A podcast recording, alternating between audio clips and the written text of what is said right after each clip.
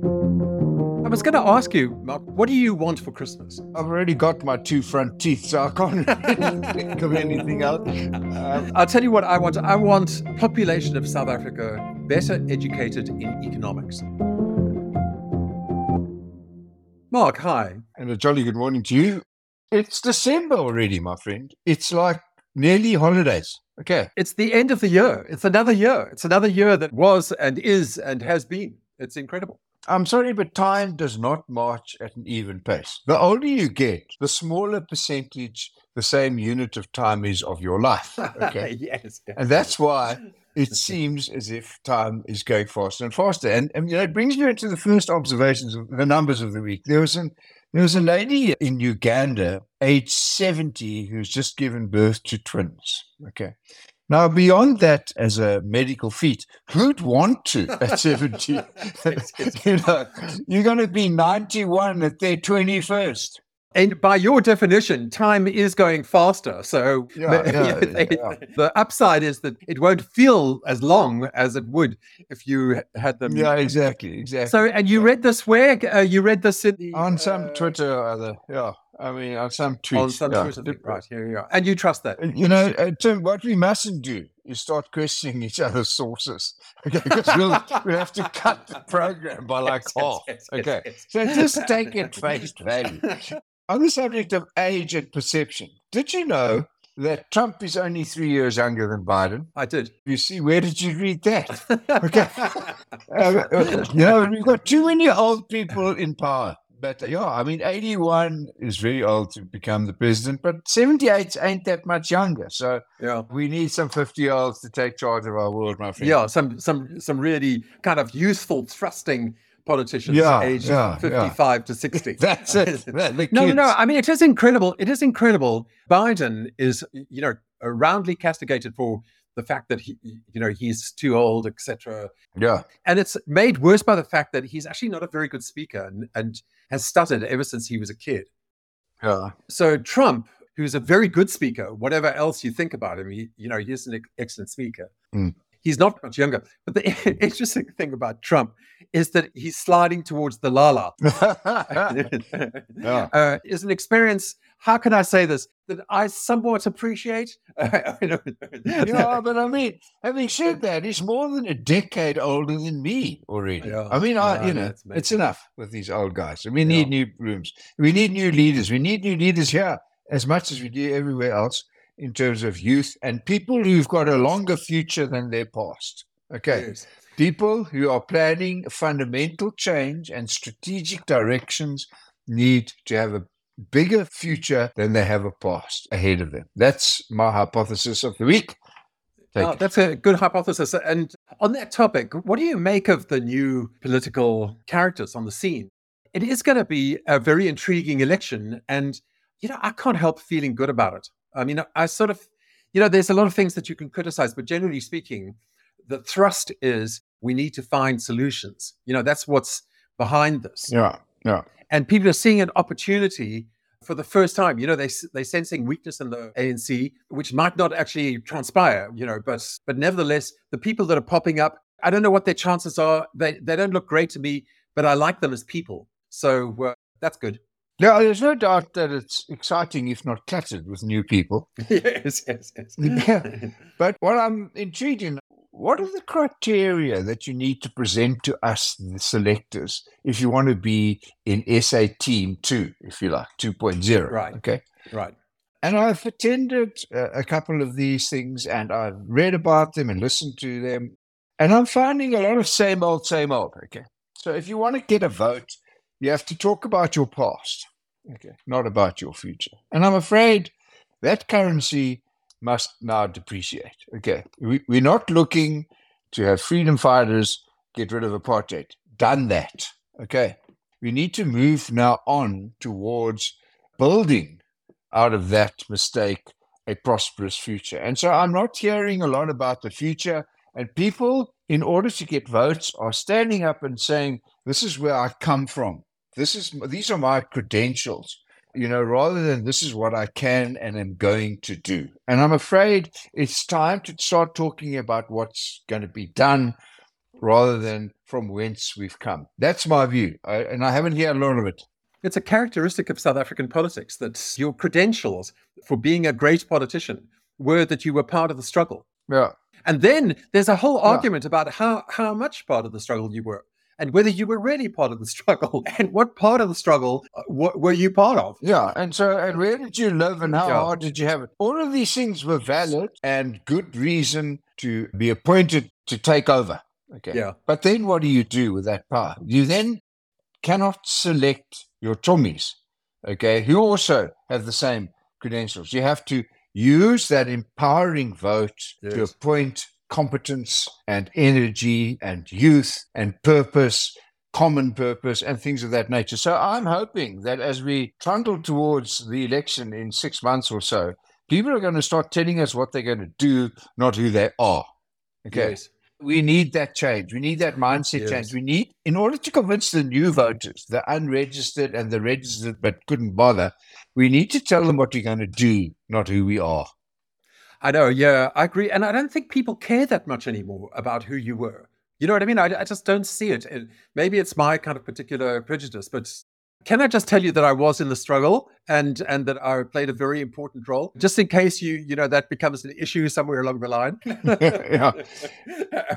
but it doesn't automatically give me a, a, a launch pad. I'm afraid. Yeah, there's place for the captain in the cockpit. Okay, but he mustn't fly the plane. Yes. Anymore. Okay, so we need the wisdom of years and and experience and purpose and all of that good stuff but we need to hand over the reins to people who can build a new country out of the ruins of our past. And and and I'm, I'm finished with that speech. But please, if you want us to vote for you, tell us what you're going to do to fix us. Okay. Can I can I just tell you why I think this is panning out to be an interesting election? And I, I won't tell you who told me this, but I, it was actually a very interesting thing, and it's about uh, weirdly Israeli politics. So you know when you look at you know I don't follow it particularly closely, but this person that I was talking to does. And he said, you know, the world is astounded by the fact that Bibi Netanyahu, who, who is just the worst leader that Israel has ever had, has kept on managing to win the vote. How has he achieved that? One of the ways that he achieved it was that he recognized that he had himself hit a ceiling. He could not get any more votes than he was getting. So what he did was he went out and he supported a whole bunch of very small right wing parties and they all got an incremental proportion of the vote. And together, he kept on tipping the scales in his favor. And I think something of the same thing might be happening in South Africa. My sense is, I don't know whether I'm right about this, but my sense is the DA has hit, hit a plateau and it's not going to get any more votes than it's got in the past. So it's important that that all of the other parties, you know, actually make up ground. And it's possible that they will, you know, they might that is a feature, I think, of all of the, if you want to call them, established parties. Okay, and I think that that money would be well spent on backing the two percenters, some of them. Yes. And the new thinking and the two percenters, and let them gather at the end of the election and add up to 10%, let's say, and let that be the swing vote. Yes, rather than the, the horror of horrors, the, the EFF. yeah, well, whoever they have to combine with, let the swing vote be comprised of uh, new thinking sourced from new voters. Let them insist on certain key ministries like, you know, education and healthcare and security and, and you know, and finance and infrastructure and so on. And we'll have the beginnings of what might turn into a solution by the next election. Okay. Anyway, I'll be there voting. You know, I, I, have been involved in a number of discussions on boards or whatever. And I, I read recently that something approaching 50 CEOs from all sources, public listed companies, state owned entities, you know, public service entities, and so on, have resigned in South Africa over the last year or so. Okay, now that figure is a, a rough figure, but it's a lot. Right. You know, it's like three a month or something. And so, uh, why? And, and there are lots of reasons, in my view. And I've, I've started thinking about this. One of the reasons is that I've seen in practice is that the exogenous variables are more powerful than the variables that you can manage. So people are focusing on the boat when they should be focusing on the sea. the, the sea has changed, the current has changed, the, the forces that you have to deal with are outside of the specifics of your company the exchange rate the you know the supply chains the currencies the you know the cost of money all of these things have got new players in them east and west dynamics wars things of this nature which are making your micromanagement of your little company practically insignificant in the wind in which it finds itself. And that requires a whole new set of strategic thinking. And you have to think, where am I going to position where I am in the current, not how tidy is my boat? I don't know what to think of that. That's uh, great analogies. I think that's interesting. I mean, it's it sort of ties into the number of the subject I've written about a lot, which is the number of companies that are delisting from the JSE. Yeah. So 20 companies delisted in 2022. I don't know how many in 2023. I think less than that. But the point is that the JSE over the past 30 years has dropped half the number of companies listed. You know, you looked at the stock exchange for your most dynamic, most innovative, most growth orientated companies. And if you're not getting them, if what you're getting is the old big companies continuing to, to you know march onwards and gradually absorb more and more you know market share then you have a problem. The JSE top 40 as an index hasn't performed badly. But in a sense it's great for investors of course but there's a negative side to that which is that the up and coming companies are not taking market share away from the big ones the big ones are just grabbing more and more and more space, and that argues for a very, very undynamic economy. Yeah, um, and I, and, say, and it's obviously a consequence of uh, a low growth environment because uh, if you have a low growth environment, then the exogenous factors are, are even more enhanced. Right? Is that correct? I think so if there's a high growth environment, the more things you do with your company to position it in the right spot can make more of a difference. Yeah sounds a bit theoretical, but anyway. It goes back to my current analogy, which is that if the current is with you, it's a hell of a lot easier to wash over your mistakes or to, you know, or to live with, you know, different costs of capital. But if you're against the current, if you're tacking into the wind, it's the tackers that are going to win now. Right. Not the passengers. Okay. And so that's very difficult. And I think a lot of CEOs have kind of seen the creation of wealth over the last two decades, the likes of which they're unlikely to see again at a personal level. The markets have been awash with good CEO remuneration for the last 20 years. And, and we are going to have slight understatement. We're going to have to curtail our expectations about what constitutes a good and fair return. Okay, because we've had it too good, and now I, we've talked about this too. Everyone feels negative, but the markets, you know, carry on more positively, and I understand that. But at an individual company level, it's going to be harder. You're going to have to be more astute, more involved, less current, more, but you know, all of this stuff. You know, what is the cost of capital going to be? You know, what is the inflation in war torn Europe going to look like? And so on. And so I think it's going to be a much harder job and it's going to be a, a, much tougher test than we've had for the last decade. To be the boss, to be the boss, is going to be hard. I'm just astounded by the poetry of your analogies. Oh, uh, too. Um, absolutely amazing. you see, I told you. On that theme, I have poetry of my own. I can't wait. Have you got your guitar out? Eh? Get your guitar out ready. One of the things I wanted to talk about was COP28 Okay. And I just I would just like to say, and this rhymes, that COP28 is a cop out. Which part rhymes? It is a keystone cop. Eight and out is not a rhyme. I'm sorry. You know, rhymes require phonetic, you know, intersection, not spelling. Okay. Anyway, so so the news of the week was that the draft agreement of COP28 yeah, which is being held in the UAE at the moment, yeah, drops the idea of the phase out of fossil fuels. So, you know, to me, this is like completely inevitable. This is what happens if you have a climate change conference in a petro state. what happens is that the people who make, you know, petro yeah. take charge. And when you say to them, we, we're going to uh, phase you out, as they say, you object this COP is kind of interesting, uh, mainly because it made me go back and just look at the numbers again, just to see if you know. There's a lot of skepticism about about climate change. There's some skepticism. Strange enough, I'm not one of them. I I think this is a very real human-made problem. But I did see a graph of the temperature rise by country until 2050, so the next 25 years roughly, right? Okay. So, what do you think the temperature change in South Africa will be? Average temperature over the year, and this is compared to a century previous, right? The aggregate 50 years over in degrees Celsius. In degrees Celsius. So you know, you know what they're aiming for, right?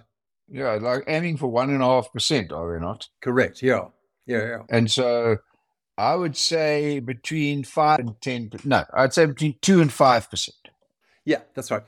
Roughly about two point seven five percent is the current projection at current rates, right? Okay. Yeah. But here's the interesting thing, and, and really, we shouldn't take any comfort from this. Don't think about that, that, you know, this is good news. But the countries which will rise the highest, or in which the, the change will be most marked, will be Finland, Russia, Kazakhstan, and Canada. All very low bases. Eh? yes, yes, yes, yes. But, but there's an Arctic amplification effect. The colder the country is at the moment. The AAE, Arctic amplification effect. Yeah, I'm going to use that at my next day cocktail party. Okay. yeah. You're talking about COP28 in the UAE, but the focus is on the AAE. Yeah, I've got it. I've got it. Yeah. Excellent. Excellent. And South Africa, by the way, is dead on global average. So we are very likely to increase exactly by what the world increases. So it's not like we escape, but we are less less affected than the. it doesn't sound a lot. it doesn't sound a lot until you see what the implications are, and the implications are yeah that coastal cities are going to be wiped out, and that nearly every ecosystem will face high risks of biodiversity loss, yeah, yeah. and extreme weather events will be more frequent. It doesn't sound a lot until you make it personal. Okay. Yes. If your body temperature has it changes by two and a half degrees. That's the difference between being okay and being very not okay. You know, so in degrees Celsius, if you're sitting at a happy like 36 degrees Celsius and you become a 38 and a half degrees Celsius, you are very sick. Yes, exactly. Yeah, yeah. Um, but here's a better description. I don't know how much this applies in South Africa, but the two big dams in Arizona in the US are something called Lake Powell and Lake Mead. And their average storage level is around about 10 million meters squared and call it 14 million meters squared. That's the average over their over their life, right? Lake Powell is now sitting at 5.3. Lake Mead is now sitting at, at 7.4. In other words, exactly half. Their current storage levels are precisely half their lifetime average. It's amazing, hey? That's to do with you know rainfall and all of the filling up, but it's also do, to do with the silting. I mean, dams that are not properly maintained, which might not be the case in the US, but it's certainly the case here, are silting up. And so, you know, the capacity of the dams is actually diminishing as the ground underneath goes up and the wall doesn't. you know, so we've got our huge storage problems, but our problems here for the time being are not storage, although I read somewhere don't check my source, that we are the 30th thirstiest country in the world. But our real issue is not the water, it's getting it to the people. You know, it's the reticulation and the and this and the maintenance of such things and the rural needs that have not been addressed or fulfilled. Yeah, yeah. and management and etc. Water is a big crisis. Water, when you can go without electricity, you can go without all sorts of things. Uh, but as they say about the big three, the threes are the, the threes that will kill you. Right. Three minutes without oxygen. Right. Three days without water and three weeks without food. And so water, and the thing about dying from water absence is that you go mad first, okay, because your brain, when it dehydrates, goes mad. So water, water, please, please. Okay. And I'm going to promise you this I've seen this.